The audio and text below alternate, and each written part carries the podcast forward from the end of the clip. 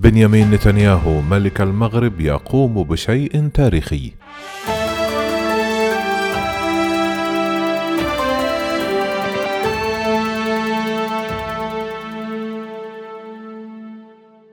أول رحلة رسمية مباشرة بين إسرائيل والمغرب والتي واصلت الثلاثاء إلى الرباط وعلى متنها وفدان أمريكي وإسرائيلي برئاسة جيرد كوشنر مستشار الرئيس الأمريكي دونالد ترامب. ومع هبوط طائرة العال في المغرب تحدث رئيس الوزراء بنيامين نتنياهو مع قائد الطائرة ومع أفراد الوفدي الإسرائيلي والأمريكي وقال أرجو من خلالكم إرسال تحياتي إلى ملك المغرب الذي يقوم بشيء تاريخي. قال نتنياهو مرحبا بكم إن الحديث معكم مؤثر عليا جدا. هذه عبارة عن رحلة جوية تاريخية وإنفراج آخر باتجاه السلام بمعنى السلام الحقيقي الذي يتسم بالاحترام المتبادل والذي ينطلق من القوة والسلام مقابل السلام. وزيرة المواصلات والأمان على الطريق ميري رغيف قالت بصفتي إحدى بنات الطائفة المغربية اليهودية في إسرائيل فإنني أعتبر هذا اليوم يوما مؤثرا بشكل خاص بالنسبة لأبناء الشعب اليهودي أجمعين وبالنسبة لي شخصيا. ضم الوفد الأمريكي مبعوث واشنطن إلى الشرق الأوسط إيفي بيركوفيتش ورئيس قسم الاستثمارات الدولية الأمريكية آدم بولر.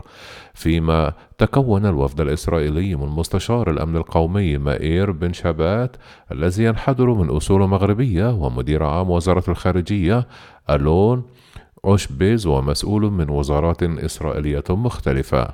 قال جاريد كوشنر قبيل إطلاق الطائرة من مطار بن غوريون أنه يأمل في أن تؤدي هذه الرحلة إلى انطلاقة مشابهة لتلك التي كانت بين إسرائيل والإمارات وأشار إلى أن التقدم الذي طرأ في الأشهر الأخيرة على صعيد العلاقات العربية الإسرائيلية أصبح واقعا وأضاف أن الرحلة المباشرة الأولى من الرياض إلى تل أبيب والتي أقلت الرئيس الأمريكي دونالد ترامب عام 2017 استغرقت جهدا كبيرا من أجل استصدار التصاريح اللازمة لكن الوضع الآن مختلف معتبرا أننا نشهد عودة إلى ما كان سابقا وهو العيش المشترك لليهود والمسلمين جنبا إلى جنب.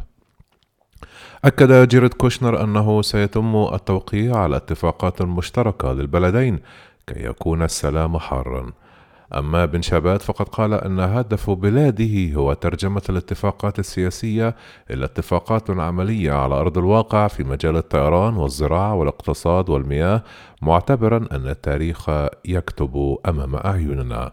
ويعد المغرب الدولة الرابعة التي تلتحق باتفاق إبراهيم بعد الإمارات والبحرين والسودان. وكشف مسؤول أمريكي كان على متن الطائرة المتجهة إلى المغرب أن دولا أخرى قد تنضم قريبا إلى هذه الاتفاقات من دون التوضيح إذا هي دول عربية أم إسلامية. وأضاف أن العمل جار من أجل ضم تلك الدول واعتبر أن لكل دولة مطالب وهواجس مختلفة وأن ما فعلته الإدارة الأمريكية في الفترة الماضية هو الإصغاء لها والعمل على تلبيتها وهو ما أفضى إلى اتفاق إبراهيم.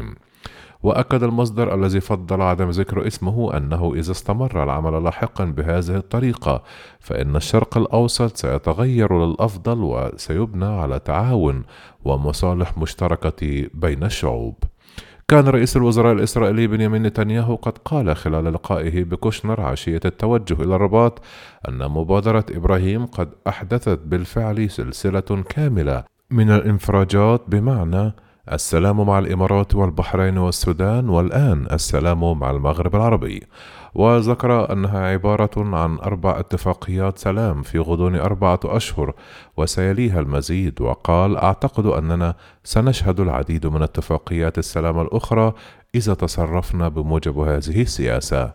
ليور بندور مسؤول قسم الشرق الأوسط في الخارجية الإسرائيلية قال في تصريحاته أنه رغم أن العلاقات بين إسرائيل والمغرب كانت موجودة منذ عام 1994 لكنها توقفت مع اندلاع الانتفاضة الثانية من عام 2000 وحتى خلال السنوات العشرون الماضية حافظ الطرفان على اتصالات وتعاون في مجال مختلفة وأبرزها السياحة حيث زار ما يعادل عن خمسين ألف إسرائيلي المغرب خلال العام الماضي وتوقع بندور ازدياد هذا العدد مع إقامة العلاقات الرسمية.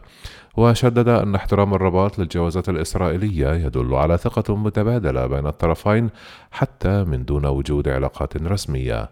إلى ذلك استقبلت إسرائيل وفودا من المجتمع المدني المغاربي خلال نفس الفترة والذين التقوا بشخصيات رسمية في البلاد بما في ذلك وزراء وأعضاء كنيست وزاروا مؤسسة تخليد ضحايا الهولوكوست. وقال بندور أنه منذ الإعلان عن إقامة علاقات رسمية بين البلدين فقد بدأ رجال أعمال من إسرائيل والمغرب في إجراء اتصالات معه ومع آخرين في وزارة الخارجية من أجل دراسة الإمكانيات لخوض مشروعات مشتركة. كان المغرب قد فتح مكتب ارتباط له في عام 1994 في تل أبيب وهو لا, زال لا يزال قائما رغم عدم تشغيله في العقدين الماضيين. ومن المتوقع بعد هذه الزيارة إعادة فتح مكاتب الارتباط على أن يتم فتح سفارات وإقامة علاقات دبلوماسية تامة لاحقا. ويبلغ عدد الجاليات اليهودية المغاربية في إسرائيل حوالي مليون نسمة. بعضهم يشغل مناصب رفيعة مثل وزيرة الاتصالات ميري ريجيف ووزير الداخلية أرييه درعي والوزير في وزارة الدفاع ميخائيل بيطون وقال المتحدث باسم رئيس الحكومة أوفير جندلمان أن بلاده تتطلع لبناء جسر من العلاقات بين البلدين والذي يساهم فيه اليهود المغاربة الذين يعيشون في إسرائيل والمغرب. وستستمر هذه الزيارة حوالي 12 ساعة أن تعود إلى إسرائيل مباشرة قبل البدء في فرض الإجراءات الملزمة لكل العائدين من خارج البلاد بالبقاء في الحجر الصحي داخل فنادق معزولة تفاديا لتفشي كورونا. وفيما يخص الملف الفلسطيني أوضح مسؤول أمريكي كان على متن الرحلة أن الباب لا يزال مفتوحا من أجل العودة إلى طاولة المفاوضات واعتبر أن تكرار السابق لن يؤدي إلى نتائج وإنما يجب العمل بطرق جديدة من أجل تغيير معادلة الصراع.